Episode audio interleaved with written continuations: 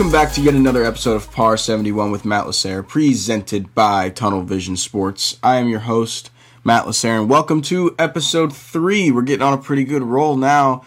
Um, this week, we don't have nearly as much to talk about as last week. Uh, obviously, we're going to go over the Zurich Classic fairly briefly because it was kind of a runaway.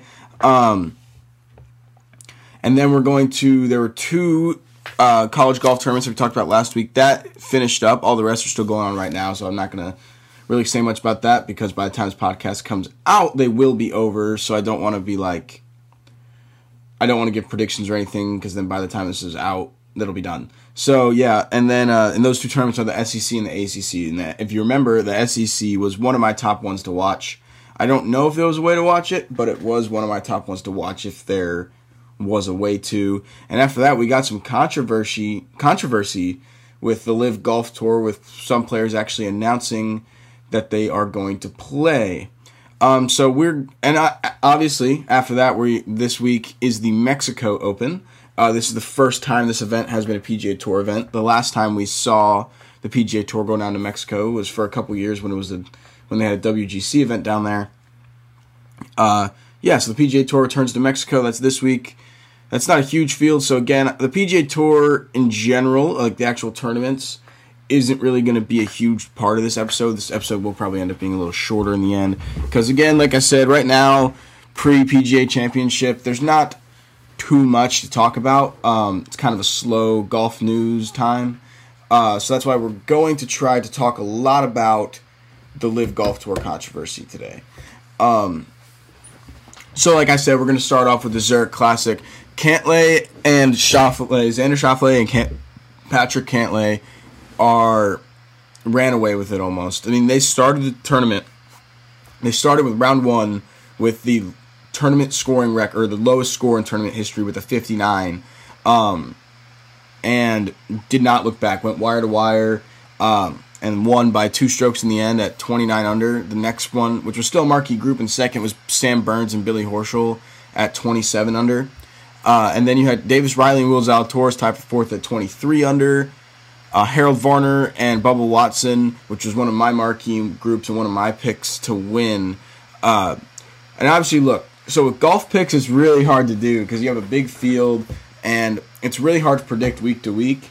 So you know, my a record for golf predictions is always going to be below 500. I'm not worried about that.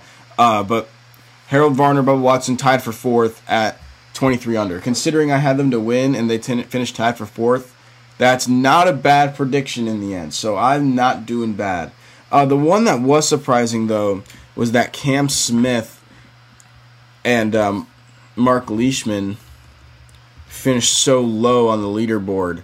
Uh, they ended up tied for 21st, 17 under, which was 12 strokes back. Yeah, 12 strokes back of the win of the vic of uh, of Cantlay and Xander Schauffele. It, I mean, they still played well. They went 65, 68, 66, 72. Uh, from the looks of it, all the scores on the final day were kind of around even par, even though it was a team event. It was playing kind of tough out there. Like uh, even Cantlay and Schauffele ended up at uh, even par 72, which was by far their highest round of the week. Because if you look at their scores, they went 59, like I said, 68, 60, 72. So literally, I mean, that was by far their highest score. Not in in general, if you look at looking at everyone's rounds not the lowest I'm seeing on Friday is a 66, and that's from a few groups. Let's see, who was it? 66. You had Davis Riley and Will Zalatoris, and then Doc Redman and Sam Ryder at a 67 on the final day, and then you have Sam Burns and Billy Horschel with a 68. So you have your groups that kind of finished tied for fourth, kind of made a surge on the last day, um, shooting those low scores. But for the most part, most groups shot even to one under. So not a not a huge disparity, but in general, we saw Friday or not sorry, not Friday. We saw Sunday be the toughest day out there um, by far. Even had one group shot a 75. Uh, Tarren and Skins, that's the highest I'm seeing. So yeah, um, and the interesting another interesting thing is where did Scheffler end up? So Scheffler obviously broke his streak. He's won what he had one going into this, like four of his last six starts. Now it's down to four of the last seven, which is still impressive. Still impressive. And he finished tied for 18th at 18 under with his partner Ryan Palmer. Again, this tournament is really hard to judge because it's a team event, right? It's not just about how the individual player plays like it is in most weeks. It's a team event. So it's a lot, lot different than just a normal tournament, and it's very hard to predict how each team's going to play. I didn't really expect Scotty Scheffler and Ryan Palmer to do great because Ryan Palmer's not. He's a known player, but he's not amazing. Like he's not. Not no one really knows him too well though. Uh, their scores were 64, 72, 63, 71.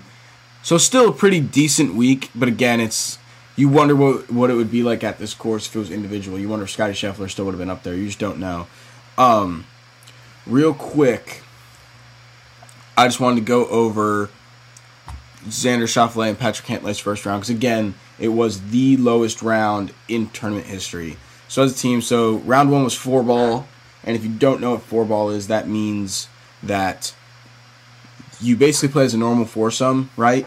You go, each player plays out their ball, and you just take from your two team from your team of two, you take the lowest score from the hole. So like if Cantlay, Pard, and Schauffele birdied, you take the birdie, and that's your team score, right? So it that's how it went. And this is they literally had to start off. They went birdie eagle on one and two. Uh, didn't have, and then they went. They had a birdie on four, so that's two birdies. Uh, a birdie on five, so three birdies already. A birdie on seven, and a birdie on eight. So in the front nine, they had five birdies and an eagle, which is just insane. And then on the back, they had a birdie on 10, a birdie on 11, a birdie on 12, and then a birdie on 16, 17, and 18. So that's 11 birdies and one eagle on the round.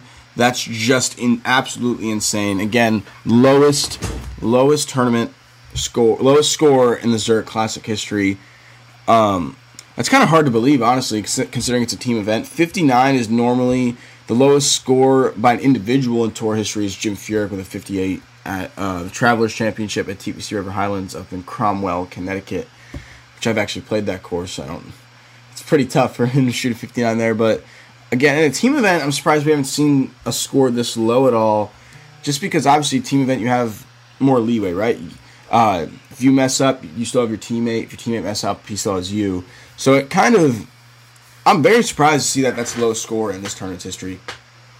It, but again, it's kind of a hard tournament to judge. It's a fun tournament to watch because the team's different format. We're not used to it, but not too much to analyze here.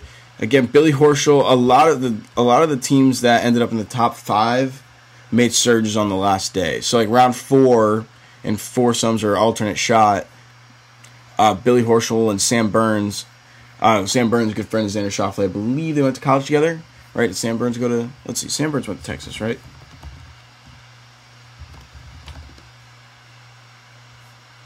No, Sam Burns went to LSU, but I know they're good friends on tour. Um, him and Billy Horschel had three birdies on the front on holes two, five, and eight, and then on the back they had birdies on ten and eleven, then a bogey on seventeen. So this tournament, without that bogey, this tournament really could have been a lot closer, and maybe they would have given Cantlay uh, and Schauffele a run round, uh, round a run for their money.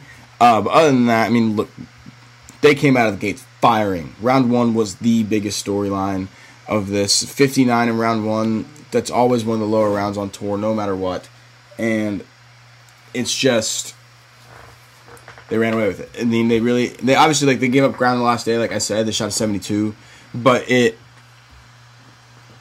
59 59 on the first day makes that hard to catch up to and they really really just ran away with it um, again congratulations to Xander Schauffele Patrick Cantlay for winning for for winning for the first time as a team obviously um, really wish we would have had Cameron Smith again this is one of the few terms that Cameron Smith and Scotty Scheffler haven't been up there at the top of the leaderboard so it is good to see something different um, but we also want to see. I kind of I don't know what you guys, but I really want to see uh, Schauffele, not Schauffele, uh, Scotty Scheffler's amazing season continue, get on a really good run.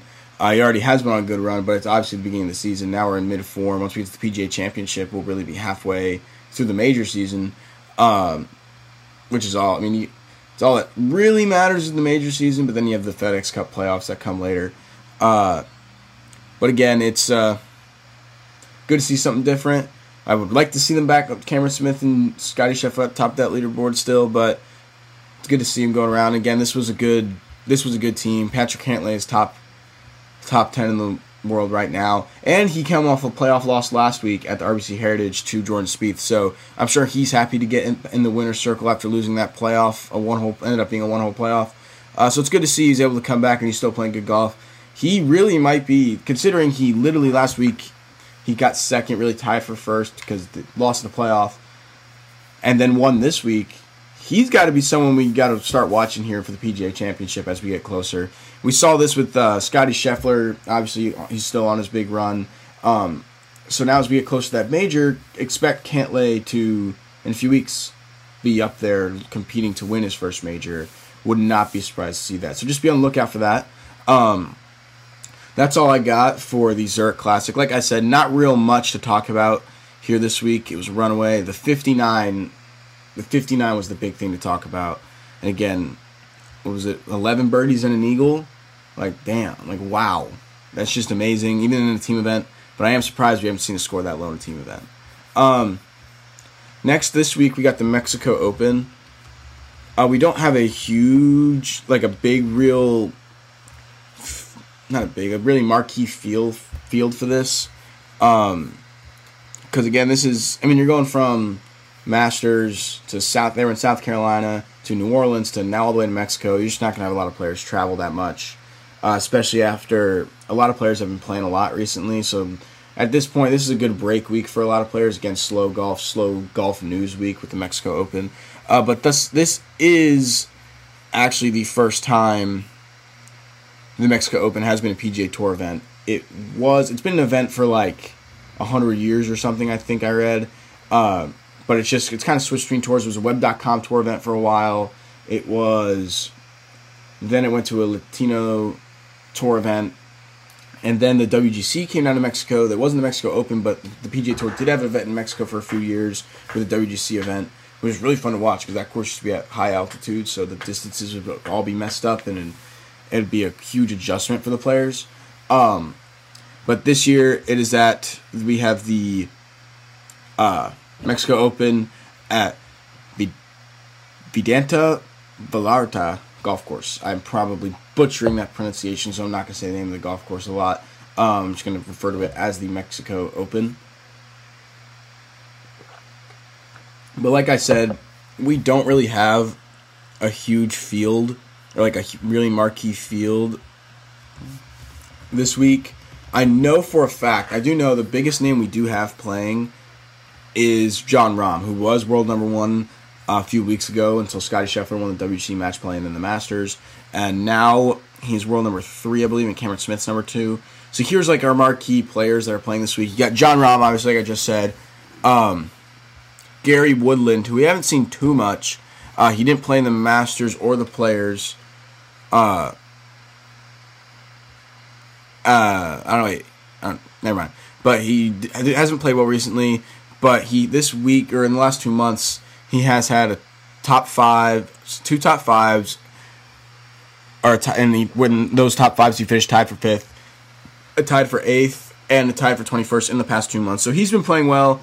And then Kevin Na, who was one of my picks to win the RBC Heritage a few weeks ago because he's played well there. He, finished tied 14th at the Masters and tied for 26th at the RBC Heritage. Uh, is also playing at Cameron Tringale. Abraham Ancer, who has been playing great as of recently. Um, and he's also Mexican. So this is a huge event for him. That's probably a big pick going into this week, and one that's probably getting overlooked too. Uh, Abe Ancer has been a silent kind of guy, but he's been playing very well this year on tour. Here, let's see some of his some of his finishes. So yeah, his best finishes this year have been he has one PJ Tour victory in his career. Um, he has t- he tied for fifth at the Dell Match Play, and he a tied for seventh and a tie for fourteenth this year. He has, like I said, one PGA Tour victory, one international victory from the University of Oklahoma. So if you remember what I said last week of the state of Oklahoma, or the college golf runs through the state of Oklahoma, here's another person. We didn't really know of many multiple alumni from University of Oklahoma. Here you go, Abraham Ancer. I really would watch this guy this week. This was one of my big picks because the pride of playing the Mexico Open. He is Mexican, and it's his nationality, right? It's like how we would all get excited if we played in the U.S. Open. I mean, we'd be excited if we played in any PGA Tour event for that matter. But it's his big event. It's his home event, right? Because it's the only one they get that goes down to Mexico. Uh, I really wouldn't be surprised to see him up there. Other notable names, uh, and these are going off the PGA Tour power rankings for this week of what the field is. After Abraham Ancer or Abe, I call him Abe Ancer just for short. Uh, Matt Jones, Chris Kirk, Brendon Todd, Aaron Rai, Mark Hubbard, Charles Howell III, Russell Knox, Tony Finau, which is a big name. Uh, he's kind of he hasn't been playing too well recently. Uh, it's been eight months since he's been in, had a top twenty five finish, but he's always a fun person to watch because he's a big power hitter off the tee, and everyone loves seeing the long ball, right? And Tony Finau's that guy. I wouldn't expect him to see him up there. Like I said, I mean maybe he'll surprise us. He hasn't been playing well as of late, but again, let's ho- let's hope. Let's hope. And then after they get Cameron Champ, who's a pretty big name, uh, who finished in the top ten at the Masters, and Carlos Ortiz. So he, again, not a huge field when you go from Jon Rahm to Gary Woodland as your one and two top players in the field. So let's, I mean, again, slow golf news week. Like I said, it's not huge, not much to talk about this week. Uh, I would, if I have to give my picks again, I would expect to see Jon Rahm and Abraham Ancer up there. I would love to see Abe make a run at this tournament. Again, it'd probably be a huge win for him considering it's the first time the Mexico Open has been a PGA Tour event, and that's his. It's his home event. I've already said it probably a thousand times. I feel like I repeat myself all the time on this podcast, but oh well. It's just to kind of emphasize it, get it in your brains, I guess. Um, this is his event. It's Abe. I want Abe Ancer to win this. My picks are Jon Rahm and Abe Ancer this week my picks have been doing fairly well. Like I said, it's hard to do golf wins, but my one of my big picks last week ended up getting tied for fourth. So, hey, eh, we're looking pretty good. We might not be winning, but it's hard to win when when you're picking between hundred people and it's not a one v one match, right? So that's what we're looking at for the Mexico Open. Again, nothing huge here. Should still be fun to watch. See a new a new course uh, that we haven't seen before. Now, something very interesting is this course was designed by Greg Norman. And if you've heard anything recently, like I said to be in the episode with the LIV Golf Tour, Greg Norman is the commissioner of this. Uh, and that's what we're going to use as transition. Is Greg Norman the commissioner of the new LIV Golf Tour? Um, this has been a lot of controversy leading up to this. And now, as players are starting to announce that they're playing it's getting even more like it's coming back to the news more. So before we had a name of this, if you remember correctly, it was known as the Saudi-backed golf league. So meaning there's a bunch of people from Saudi over the Middle East funding this, and just, there's a lot of money getting thrown into. Uh, there's a lot of money getting thrown into this golf tour, and basically what, from what I've read, from what I've listened to Greg Norman's like reading or talking about it is that I really want to compare this to Formula One, to where, yes, it's individual racing, but there's also team points and teams going into it. That's the way I would look at this is they play like a normal golf tournament where it's you play individually, but you're also playing as a team to where you have other people on your team where you get points of where you place and then there's team rankings, right? It, almost exactly like Formula One. That is how I like to look at this. Um, and the first event is June 9th to 11th in London. And then you have Portland on July. F- so it goes from June 9th to 11th to July 1st, 3rd, second event in Portland. Then you got July 29th to 31st in New Jersey at the Trump uh, Bedminster Club. Then you have Boston September 2nd to 4th. September 16th to 18th, you have Chicago. October 7th to 9th, you have Bangkok. Uh, October 14th to 16th, you have Jedediah, and then on October 28th to 30th it says Team Championship. Uh, it does not have a course list for the team championship. So you have eight events for their first season, I guess. And the most controversial or of someone playing is Phil Mickelson. Yeah, I mean, you've seen this. I mentioned it last week. He has not played since he made comments on calling the PGA Tour a dictatorship uh, versus the LIV Tour and not letting them play. Or like the PGA Tour came out and said that if you play in any LIV Tour, you'll be banned from PGA Tour, which is kind of hard to believe, um, considering the way golf works. So I mean, considering the way golf works, is that the PGA Tour really can't ban a player for playing in these events, at least in my opinion. Um, because the way I heard Greg Norman explain it is that technically golfers are classified as private contractors, and which means that they can go play wherever they want. They can do whatever they want as long as they have the rights to play in it. Like you can play in a PGA Tour event if you want, if you have a PGA Tour card. You can play in any one. It doesn't matter. And if you get the opportunity to play in the LIV Golf Tour, and it's not in, and it's not really conflicting with an event you would play on the PGA Tour anyway, who cares, right? You get to play. It's more money, and it's something new. It's something new we haven't seen. And what's very interesting too is if you actually look at it and like know golf, the PGA Tour doesn't actually run any of the majors. So, because if you look at it, so the Masters is run by Augusta National. Uh, the PGA Championship is run by the PGA of America, which is separate from the PGA Tour. People get confused about that. It is a different entity. Uh, then you have the the British Open that is run by the R&A, not PGA Tour. Um, and then you have the U.S. Open, which is run by the USGA, not the PGA Tour. So even if, even if that they were to ban players, which I think would cause a whole legal battle and would just not really work, we would see, we would still see Phil Mickelson playing all majors and then live golf tour events. And Phil Mickelson has filed to also play or registered to play in the PGA Championship, along with Tiger Woods now is also registered to play the PGA Championship. Uh, that's big news. So you have Phil coming back for the PGA Championship in a few weeks, and then you have him going to play the LIV Golf Tour on June 9th to 11th at Centurion Club in London. So again, it it's going to be very interesting to see how this plays out. Phil is definitely the uh, the biggest name going into this. Um, I don't think the PGA Tour can really will ban Phil, even though they kind of on not on paper have done that, as he has not played ever since he made comments and he stepped away from the game after that. But it's kind of like when they did this year, they did an award for the most influential players on tour, and like you win money for that, like for social media and all that kind of stuff. Tiger got number one, obviously, even though he didn't play a single tournament because it's Tiger. Like Tiger is the most influential and most famous golfer of all time. Phil was second, and you're telling me that the PGA Tour is going to ban one of their most popular, biggest players ever? Like, no.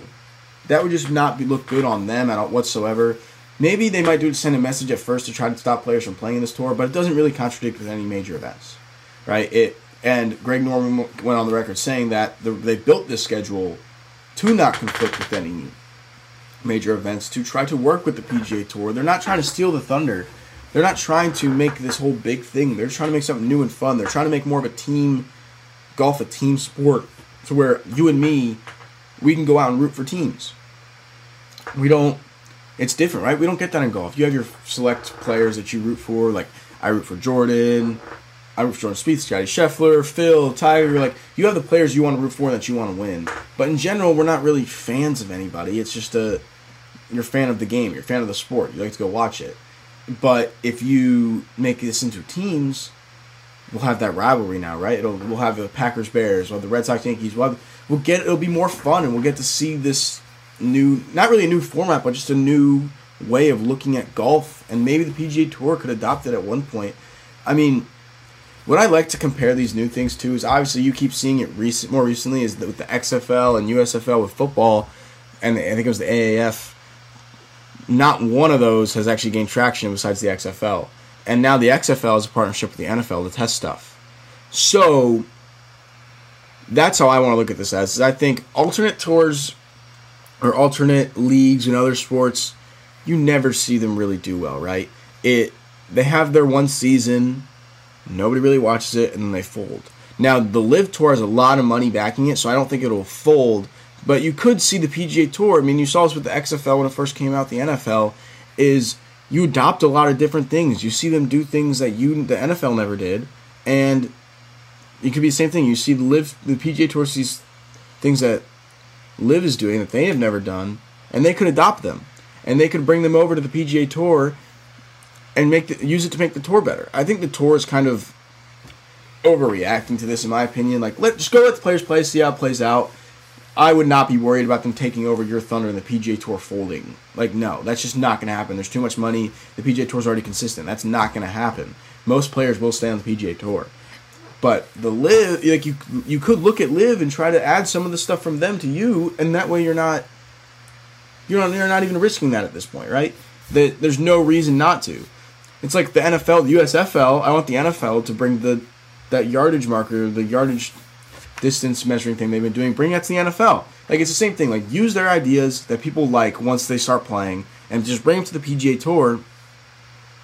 And then you're golden, right? Then more players will stay. You won't have players leaving. But again, you also can't ban players. It doesn't. If they do end up banning players, like I said, it's going to be a big legal battle that we'll see all over the news, or at least on golf news. And it's just not that would not be good for the sport. Let it play out and let's see what happens. Worst case, you adopt some of what the LIV Golf Tour is doing. That's my opinion on it, and it. I mean, it's what we see from when alternate leagues come out all the time in sports. The big one always stays, right? The NFL is never going to fold to the USFL or the XFL. There's too much money there. It's just it's already established. It's not going to happen, right? So it's the same exact thing with this LIV Golf Tour in my mind. Now, is there more money backing it? Yes. Is a big name the big name golf wise? The commissioner, yes. But still, it you're not they're not already they're already not going to get as many players. They have, I believe it was 15 top 100 world players that are going into these events. But it's not like that still doesn't compare to the PGA Tour. Like it's you still have man, they have 15 of the top golfers in the world. Well, you have the other 85 or whatever. Like it that doesn't that shouldn't affect you too much. Now, losing Phil, if you want to ban Phil, that's a mistake and that's where the legal battle. So I think if a little if you ban a little player that doesn't really matter, no one really knows about, there won't be much legal battle, but if they ban Phil and they take Phil off the tour, that is where there's going to be issues and that's where we're going to see big news throughout this. That's my opinion and we'll see. We'll see how it really works out. Uh, it's going to be interesting, but who knows? We don't really know until we get to that point. Um, and it'll be interesting on June 9th through 11th. I know I'll be tuning in to London to see Phil and just see what the difference is. I mean, it couldn't it could not be really different at all. It's just more money, and that's what's drawing players. We don't know. We don't really know yet. We haven't seen any of that yet. So again, we'll find out. We'll see over time how this plays out. Again, it'll be very interesting to see how the PGA Tour reacts. I think in the end, all their threats of banning players are just threats. I think it's all bark no bite. Because if they do do that, especially again, especially to Phil, that's when all the problems come.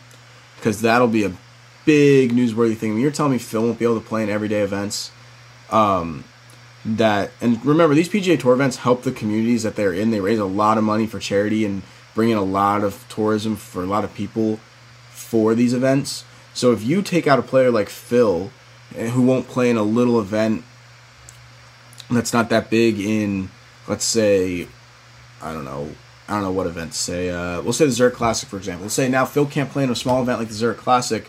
That's a huge blow for that event because how many more people will come to see Phil than anyone else? He's one of those big historic names everyone knows. So if you come, if you take him out and he can't go to any of those, that's a huge blow of attendance for those events. That's a huge less. That's a lot less money that you're making just because of one player. Now the rest might not really matter, but again, you got to focus on Phil here because he's that big name. You take Phil out, it's a lot less tickets sold. It's a lot, a lot not looking well, right? So, like I said, it's just gonna have to see how it plays out. It'll be very interesting to see. Uh, I would love to see. I mean, I wonder if we can get one of those. Huh, I'm gonna look that up. I'm gonna look up the field after I record this and see if there's any player I can. Maybe we can contact them, try to get an interview, and see what they think on it after the after the first tournament. Because there's a pretty big gap. Yeah, a little bit less than a month gap in uh, from the first event in London to the second one in Portland. So maybe we can see what happens. Maybe I'll look up the tour and see if we can uh, slide in some DMs of some players that are playing in this and get an interview. But we'll see. Um, so yeah, that's all I have on LIV Golf Tour. Uh, now we're gonna go more into college golf again. Uh, again, it's slow episode, slow golf news week.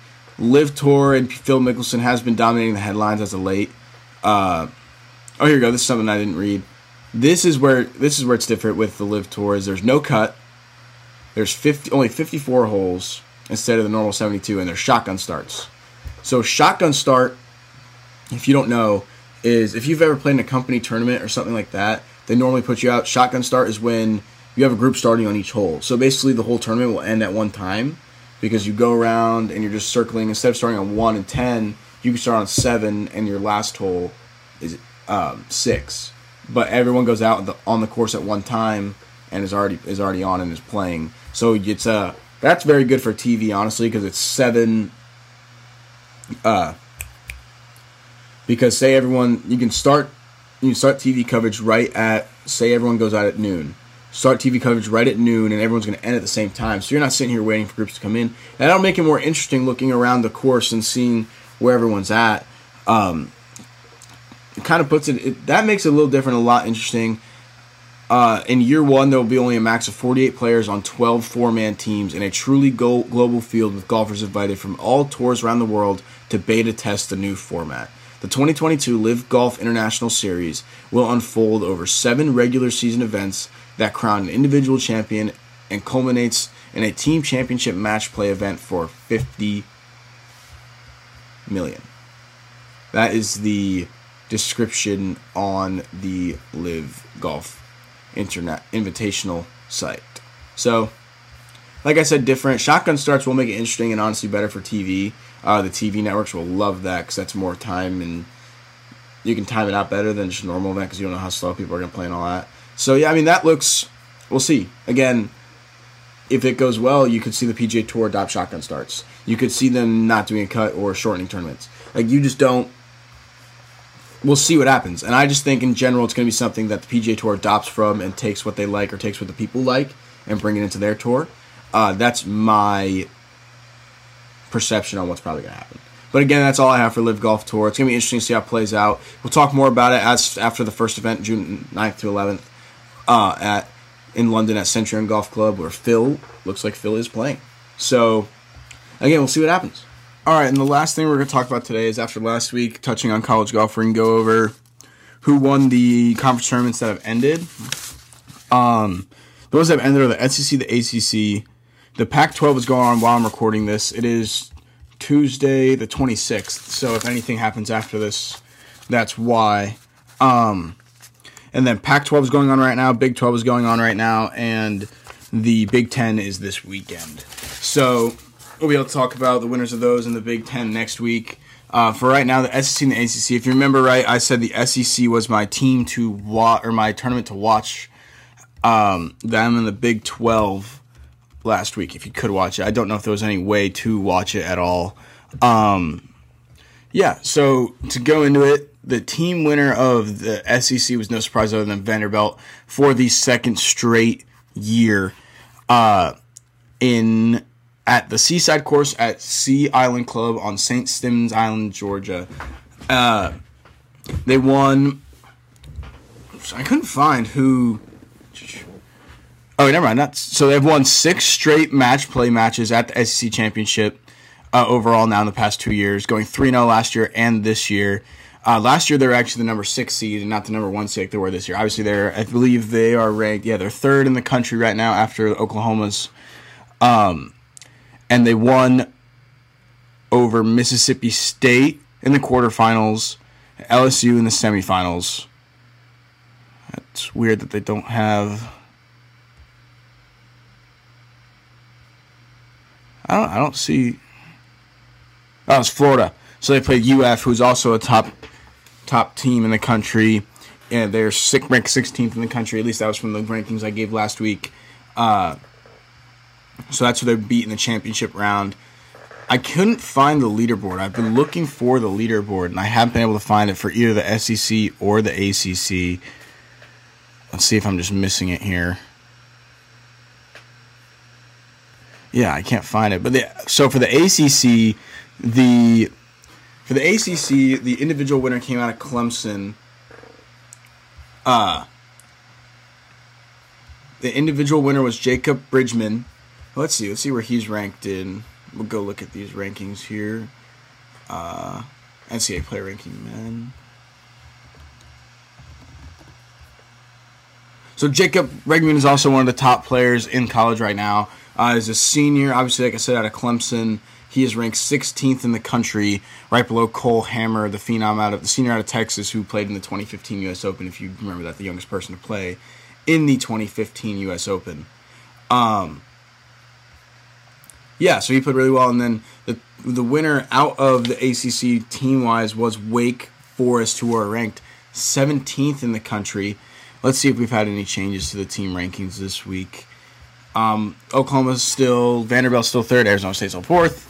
Uh, Texas Tech, Pepperdine, North Carolina, Washington, Texas, Arkansas, Georgia Tech, University of Georgia, Notre Dame, Auburn, Wake Forest. So it has changed a little bit. Wake Forest was 17, now they're 15. Uh, Florida, Stanford, Tennessee, A&M, Illinois, Ole Miss, South Carolina, Clemson, and Florida State and LSU. So still around the board, we had the top teams win. Wake Forest won. Who did they beat in the final round of their match play part? Um,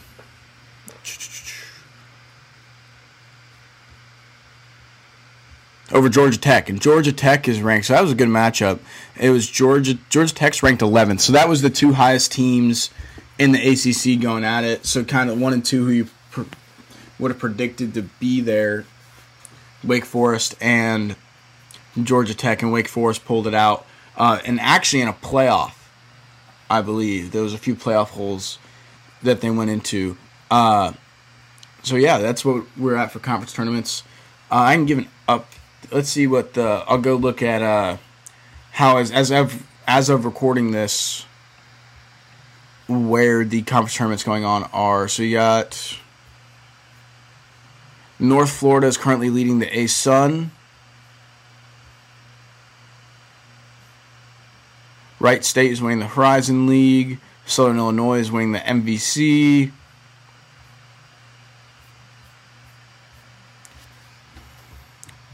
Let's see, where's um Where's the Big 12 and the Pac 12? Alright, whatever. We don't even need to see them right now. We'll talk about them those next week as when they finish. Um, like I said, I mean, it's surprising to see that. Oh, there's Big 12. Texas is leading the Big 12 currently. That's surprising. So Oklahoma and Oklahoma State are not currently leading the Big 12 tournament. We'll see. Obviously, that can change in the match play. Uh, yeah. And something. Oh, one thing that did happen in the last week that I will look up right now to confirm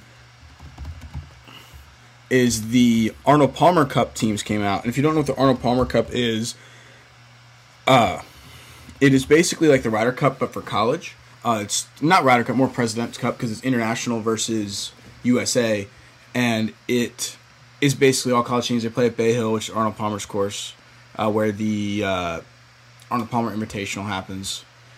At least I think that's where they play. Uh, I'll check that. So here we go. We got. Let's see. It okay? Here is Team USA, and this is men and women. This is both. Okay, no, it is not at the Arnold Palmer Cup. Is not at Bay Hill. It's at Golf Club de Geneve. Uh, it is for Team USA from University of South Carolina. You have Amari Avery, from Texas A&M, who's the, currently the best ranked player in college, Sam Bennett. Sorry, my computer's being really slow today.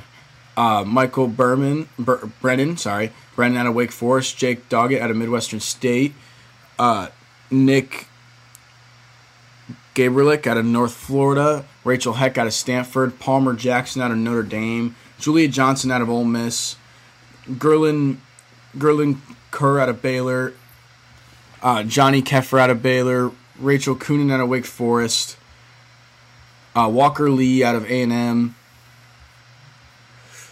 Antonia Malate out of San Jose State, Dylan Minate, Minate, Dylan Minate out of Pepperdine, Olivia Mitchell out of Dallas Baptist, Kaylin Rosehall out of Arizona State, Gordon Sargent, Sargent out of Vandy, Brooke Seay out of Stanford, uh, Shepard out of Duke, Erica Shepherd out of Duke, Cole Sherwood out of Vandy too. You got a lot of Vandy and A&M here, a lot of SEC heavy.